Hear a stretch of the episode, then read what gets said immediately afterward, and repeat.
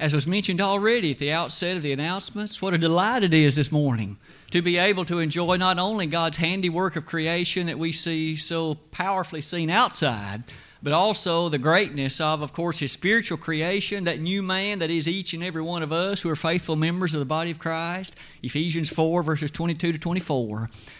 And so it is this morning that perhaps as we begin this portion of our lesson, we might do well to at least recollect a moment some of those features that Brother Ted mentioned in the announcements about our gospel meeting. A very enriching set of activities, worship services, the meals, the fellowship, all of it was so very powerfully attuned to that which was the frequency of God. The lessons seemed to be so powerful in that they were practical. They reminded us of some great truths in the Bible.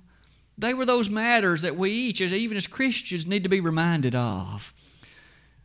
The singing was so spirited. It was, in fact, seemingly so lovely to just hear the blessed words of those songs rung out so greatly in this building. The prayers, all of it, including the fellowship meals. Not only on Sunday, but on Monday, Tuesday, and Wednesday evening, each person that had a part in that did a tremendous job. Brother Edwards seemed so very appreciative, not only of those meals, but of the fellowship he was able to enjoy, and all of us as well that were happy to participate in it. Perhaps in light of all of that, it would just be good to say that it seems that God was glorified in our activities. It was carried out in a spirit that was proper and Christian in character, and so this morning, as we move forward with that gospel meeting behind us, may we use the lessons taught, the fellowship enjoyed to spur us onward and greater forward in our service to the God of heaven. You might have noted, in fact, in the title of the lesson today, in which, in fact, some of those words have been apparent in the songs that Brother Trail has led us in. A lesson entitled Yesterday, Today, and Tomorrow. Some opening thoughts about that might well be in order you might remember that some of the lessons in the meeting, Brother Edward, in fact, touched upon some matters of time, especially in the first three lessons of that meeting. He reminded us of the nature of the brevity of life. He pointed out from James chapter 4 that life is simply but a vapor that appeareth for a little time and then vanisheth away. But all the while, as one gave thought to those great lessons, there were some other things that occurred to me that could still be shared from the Word of God, and that, in fact, is the subject of our lesson this morning. Again, yesterday, today, and tomorrow. With that said, you'll note near the bottom of that that the focus of our study this morning and the focus of our time will be the subject of time. T I M E. And may I submit to you that one of the first things that might be in order would be to gain a bit of a richer feeling for what is meant by the usage of the word time, but also to take from that these notions of what about yesterday, and what about today, and what about tomorrow. It is with that in mind, here's some initial thoughts about the subject of time. As you can see, in fact, rather quickly, Time is a word that is used in many ways today, and it would seem from the way in which the usage is presented that the idea is that time is powerful. It has the ability to create, at least in the language of some. There are those who will claim that time is the hero of the plot, and that given enough time, any number of matters may in fact develop or come to pass. I would submit to you that none of those viewpoints is correct. Time, at its most basic level, is simply this it is a means, it is a way of measuring a duration. It is a means of measuring an interval, if you please. It may be the interval of some action, it may be the duration of some process, but ultimately that's all that time is. Beyond that, it has no power, it has no creative ability, it has no thoroughness with which it can bring things to pass simply of its own accord. Time, you see, is not that which has creative capacity within it. Time again, as interesting as it is, is simply a way of speaking of and making reference to duration. When a child enters the world, a child doesn't make use of calendars, it doesn't make use of wristwatches. It certainly, that child will, in fact, inform the parents or others when there's discomfort. It will inform when it's hungry. It will make known matters concerning any displeasure or pain. But as time passes by, if you'll pardon that phrase, it soon learns, that child does, that there are schedules. The school bus passes at a particular time. Classes begin. Even church services are scheduled at a particular time. Isn't it then to be noted that one soon learns about this thing called time? And one soon learns about, about the matter of schedules and the matter of making preparations. In fact, as you'll notice there near to the bottom of that slide, time has been a subject of great interest for the ages. Scientists scrutinize it, politicians philosophize it, thinkers have great thoughts concerning it. Even the Bible has much to say about time. It is, of course, that which is your interest in mine this morning. What does the Word of God have to say about time? Apart from the thinkers of the day, apart from scientists who may speak great long matters concerning it, what is the teaching of God's Word relative to the subject of time? May I submit to you, we might well begin with that phrase there at the bottom. It comes, in fact, from that text that was read in our hearing a bit earlier this morning taken from Psalm 90, verse number 12. So teach us to number our days, that we may apply our hearts unto wisdom. There it was the plea of the psalmist Teach us, O Lord, to number our days. And as you can see, that word number really does, in that original language, mean to count in, a, in an arithmetic way or to number it. Teach us to be mindful to have an awareness of the limited character of our days, and in light of that fact, to seek out wisdom. In fact, that really is the thrust of the last part of that passage to get a heart of wisdom. It is interesting, then, from the psalmist and the words thereof, that one of the important parts of being wise is to correctly number our days. Let's see what might be meant by that. Initially, that may seem a bit confusing, for after all, none of us know the day of our death. We cannot tell what day, in essence, that you and I will pass from the earthly scenes of this life. We aren't aware of that day that the Lord will return either. What then did the psalmist mean when he said, Number our days? How can your days and mine be rightly numbered? What thought may have been behind the words of the psalmist on this occasion? Perhaps this would be an interesting way of giving thought to the meaning of numbering our days. First of all, as we've noted already, there is yesterday and today and tomorrow. Or to say that differently, there's the past and the present and the future. The Bible has things to say about all three of them, and at least for the next few moments this morning, let us give some appreciation to the significance of each one, striving to appreciate it rightly and put it into its proper perspective, and thus to build our life in a degree of wisdom around the essence of time. In fact, let us begin with the past, that is to say, yesterday. What are some things the Bible has to say about yesterday? First of all, the Bible is quick to remind us that there is value in the past there are noteworthy and noble matters that might be stated about that which for you and me is yesterday, or at least some distant point in the past. Here are some thoughts, in fact, that come to mind. Suffice it to say that inasmuch as the past is simply that, the events, the perspectives, the activities of the past were in part a determining factor that sets the stage for the present. The present, in many ways, is built on and comes out of that which were the events of yesterday. And so it is that you and I should know some of the things the Bible has to say about yesterday, about the past. First of all, there are things to be learned from it. Wasn't it Paul who affirmed in Romans 15:4, "For whatsoever things were written aforetime were written for our learning, that we through patience and comfort of the Scriptures might have hope." Paul, on that occasion, was quick to point out that those matters, that though they actually took place perhaps centuries in the past, he said that that which occurred had in fact marvelous, timely, and needed lessons for today. Whatsoever things were written aforetime were written for what? Our learning. In fact, you might notice in 2 Peter 3, beginning in verse 1, even Peter joined in that discussion when in fact he said, This second epistle, beloved, I now write unto you, in both which I stir up your pure minds by way of remembrance, that ye may be mindful of that which was spoken afore or before by the holy prophets, and of the commandments of us, the apostles of the Lord. Peter thus enjoined upon them, you need to remember and you need to be reminded of that which took place in days gone by and make proper usage of it in the life of today. Amazingly enough, we've even noticed that many somewhat noteworthy speakers throughout time have in fact stated something similar. I simply quoted for your consideration two of them. An American philosopher, George Santayana, made this statement. Probably you've heard it. Those who do not learn from history are doomed to repeat it.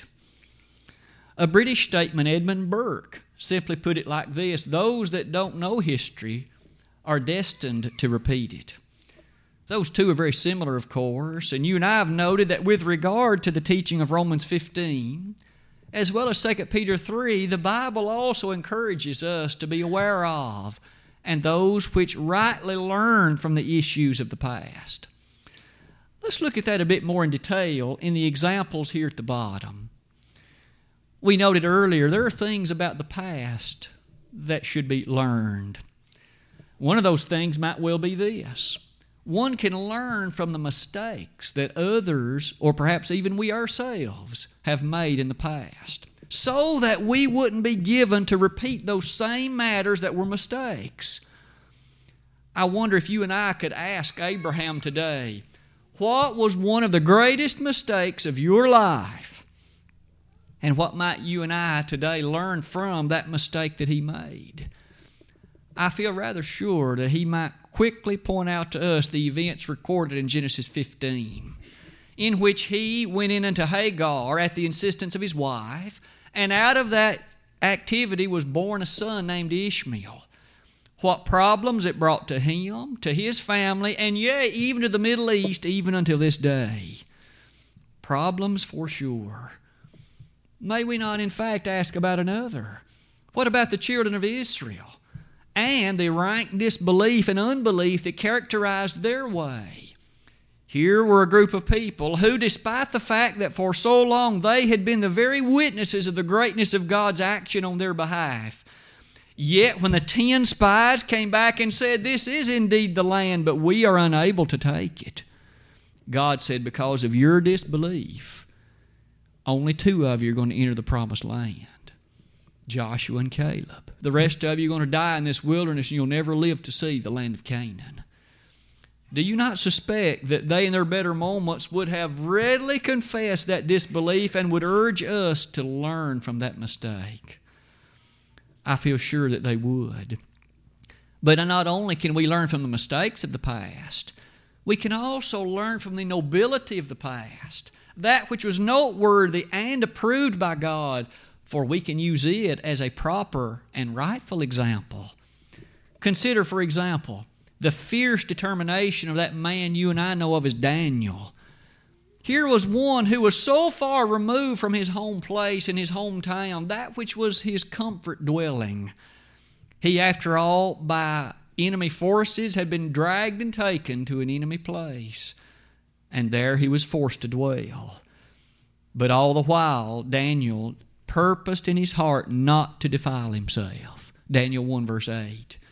Daniel, you see, was a man who, with determination, wasn't going to allow anything in this foreign land to deter his service to God, to cause him to be unfaithful, and to live in a way that would, in fact, bring the condemnation of the Heavenly Father upon him. Perhaps, as another noble example, what about the work ethic and courage of Nehemiah? A man who went back from the friendly confines of his place to this city of Jerusalem for which the wall had been broken down. A great deal of work was necessary to repair that wall and to give Jerusalem a safe and homely place in which it could again be the people of God. Nehemiah undertook the challenge, and oh, how well he carried it out. Doesn't that point out to you and me today the need for bravery and courage, the essence of the need for work in God's kingdom, and also the fierce determination that should characterize us as the people of God? Much more, no doubt, could be said about the past. But some of the warnings from the book of God might also be worthy of note. Perhaps each of us from time to time can be guilty of approaching the past in a way that's unhealthy. We can lift the past up to a place that it really doesn't rightly deserve. Have you spoken to someone who often so reminiscently speaks of the good old days? In their mind, nothing today or in the future can ever live up to what was the good old days. That was as good as it has ever been or will ever again be. They almost worship the past. They almost live in the past. They fail to see the opportunities of today because all they can think of is what was in the past. Consider some of these thoughts if you would. To look at the past in a way like that really is an unhealthy thing, as the Scriptures point out to us. We should never forget that the past also had its sins, it had its problems, it had its difficulties. It wasn't perfect. Jeremiah, in the great moments of Lamentations 5 7, pointed that out, didn't he? He said, Our fathers have sinned, and we have borne their iniquities. Jeremiah was quick to point out fathers, grandfathers, others in the ancient descendancy, they have sinned. They weren't perfect. And we today are suffering, Jeremiah said, for the consequences of what they chose. As you and I then think about the past, may we not overlook its problems. May we not think of it as perfect. It too had its shortcomings. It too had those things about it that were imperfect. I would ask you to think about some of the ways the New Testament, in fact, calls upon us to note that. In Philippians 3, beginning in verse 13, the Apostle Paul, as he recalled his former way of life, what was yesterday for him, he said, and did he not say it so well? I count not myself to have apprehended, for this one thing I do, forgetting that which was before and looking forward to that which is ahead, I press toward the mark for the prize of the high calling of God in Christ Jesus. Paul, you see, was well aware of what had been the former lot of his life. Had he made mistakes? Absolutely. He, in fact, had persecuted the very followers of those to whom he now preached. He persecuted the Christ. In Acts 26, he was even one who gave his consent to put to death those that were Christians. In Acts the 8th and 9th chapters, he even had in his possession means whereby he assisted holding the clothes of those who stoned Stephen. Paul had made his mistakes, he had done his sins. He called himself in 1 Timothy 1:15 the chiefest of sinners. May we not now note, though, that Paul said, That is the past. I no longer live in that style of life. I press toward the mark for the prize of the high calling of God in Christ Jesus. Paul knew he couldn't change one thing about the past. What was is now history. He knew he could live in the present and he could charge forward to make a better future. But the past really was the unchangeable past.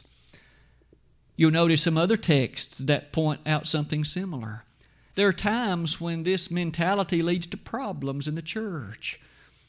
Rather than to grasp a new opportunity or to take hold of a new program, someone might say, but that's not the way we've always done it. That isn't the way we used to do it. That isn't the way it once was. And because of that, they're unwilling to see the opportunity that opens and rests before them with this new opportunity for evangelism or benevolence or even edification. You'll notice that the church in Corinth in 2 Corinthians 2 7, Paul admonished, Let that which was the past no longer characterize your current behavior toward that excommunicated man. He has repented. You forgive him.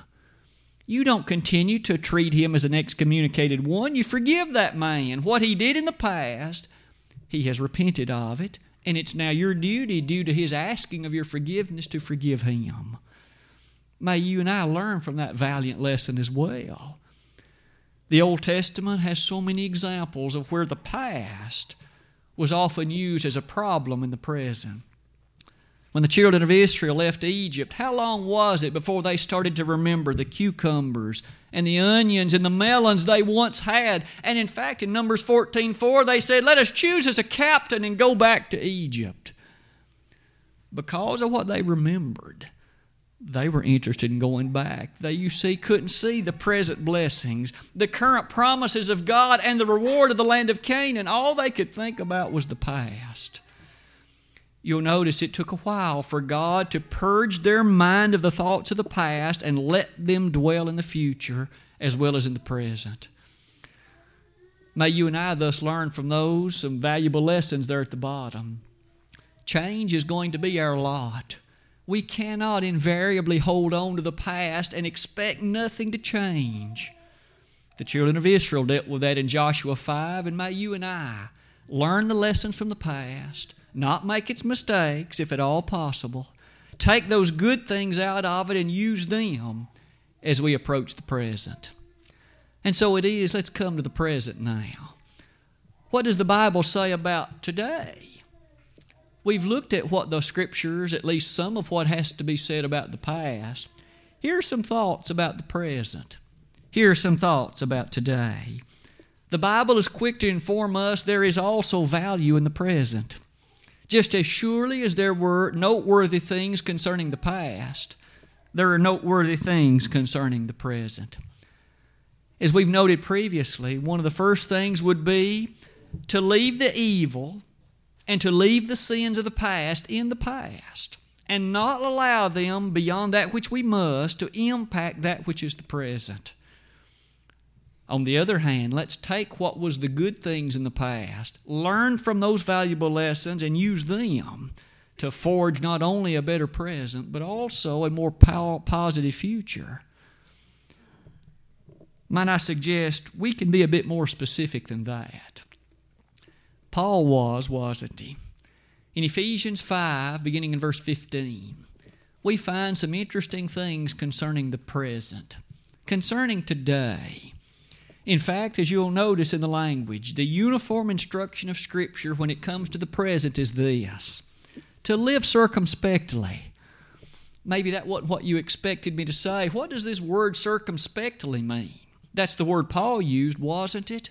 Ephesians 5, verses 15 and 16. That word means to live accurately, to live diligently, to live carefully redeeming the time because the days are evil. Redeeming the time. Where's that word time? Redeeming the time because the days are evil. What did Paul mean by that? That word redeem, as you'll see at the bottom of that slide, literally means this it means to make the best use of, it means to take the most advantage of an opportunity. Paul was in, admonishing the Ephesians make the most, due to the presence and power of God, of that which is the present.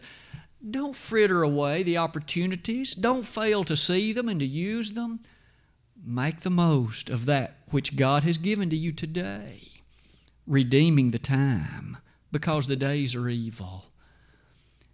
The Colossian letter has something similar to that to say in Colossians chapter 4, beginning in verse 2.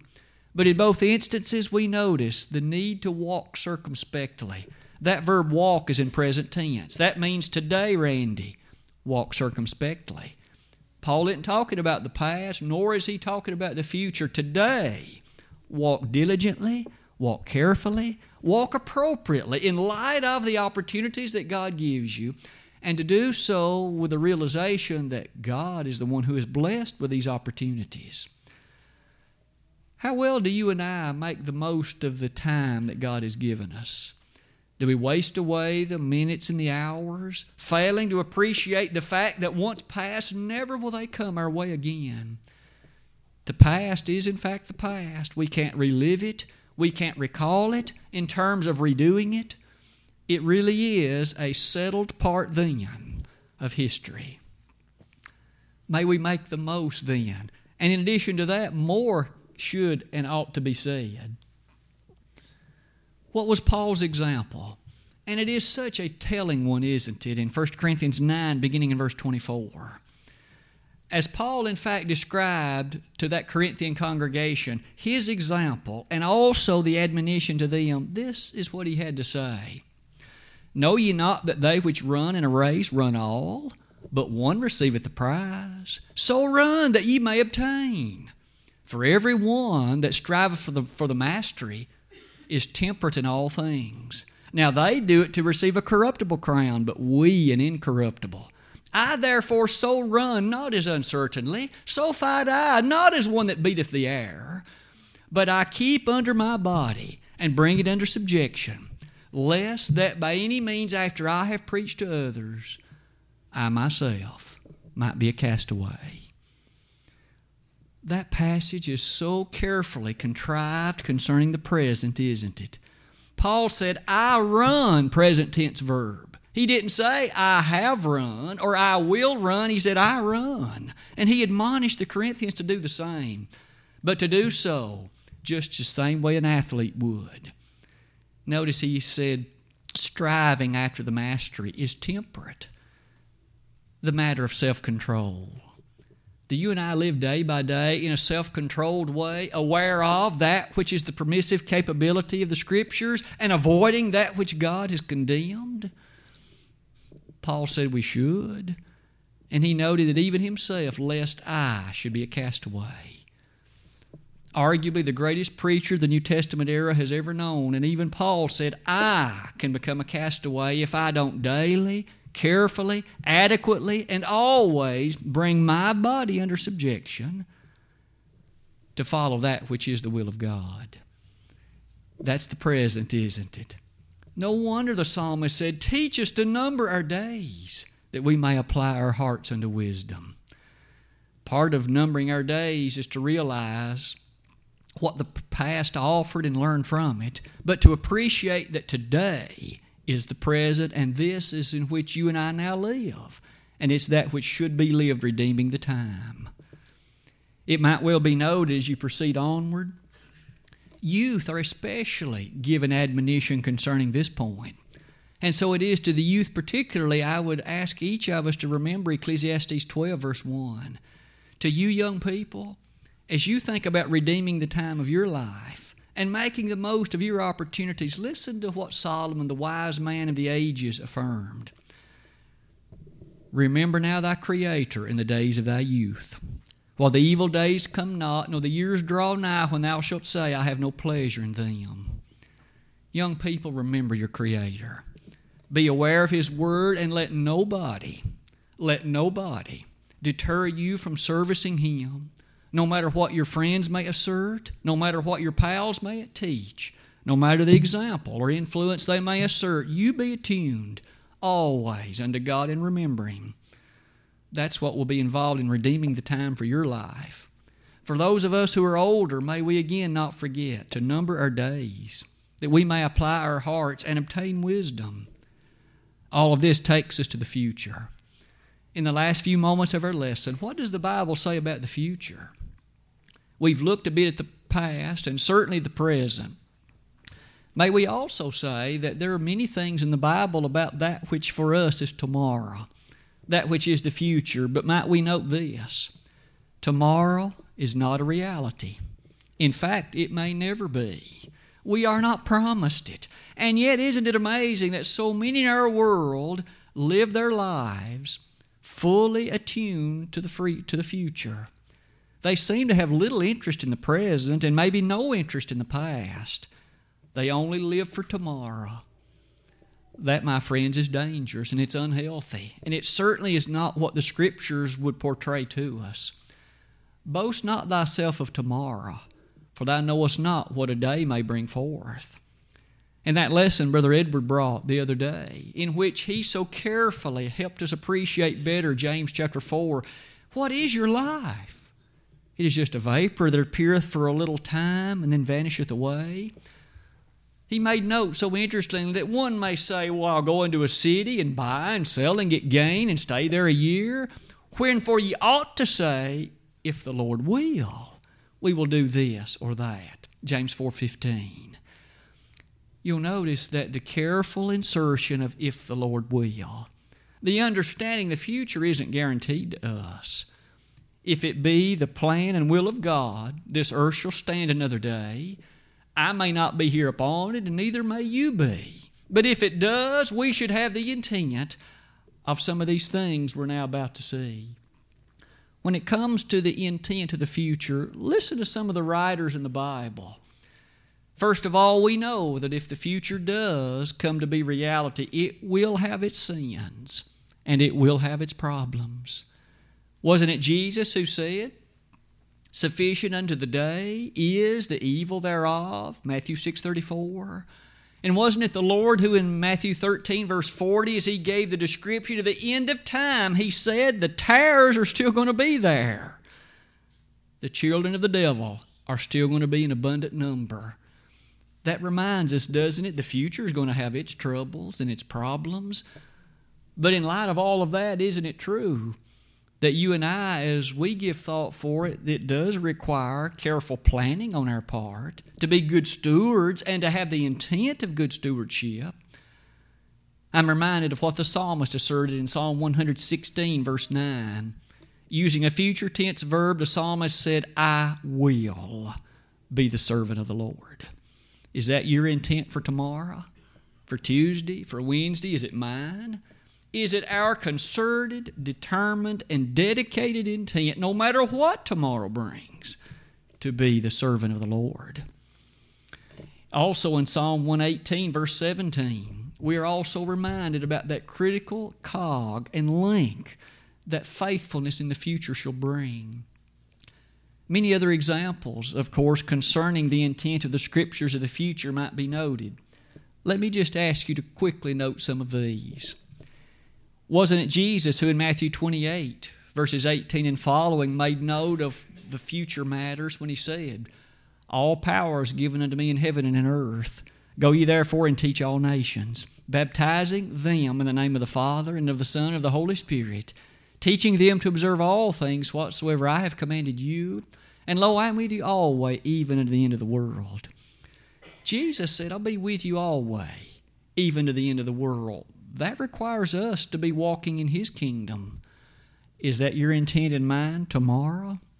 In Colossians 3:17, whatsoever you do in word or deed, do all in the name of the Lord Jesus. Is that our intent tomorrow? You'll notice in 1 Corinthians 15, verse 19, if in this life only we have hope in Christ Jesus, we are of all men most miserable. The Bible, you see, speaks so often about the hope that the Christian has a hope that is steadfastly founded on the reality not only of present life, but on the promises that God has given relative to the future. We understand the future isn't guaranteed for us in the flesh, but we do know there will be a future. Even if you or I pass from the scenes of this life today, we know tomorrow we'll be alive somewhere. We'll be in the Hadean realm. We'll be in a place in which there shall be existence. Are we ready for it? Are we living today redeeming the time so that we shall be pleasing to God then? I'd submit to you, Paul said, I reckon the sufferings of this present time are not worthy to be compared with the glory that shall be revealed in us. Romans 8 18. And in 2 Corinthians 4, verses 17 and 18, he also stated that our present afflictions are but for a moment, but they work for us a far more exceeding and eternal weight of glory. Past, present, future. Yesterday, today, tomorrow. The Bible has much to say about all of them, but might we conclude our lesson by looking again at quickly two of those verses we used. Teach us to number our days, that we may apply our hearts unto wisdom, and to, in fact, redeem the time, seeing that the days are evil.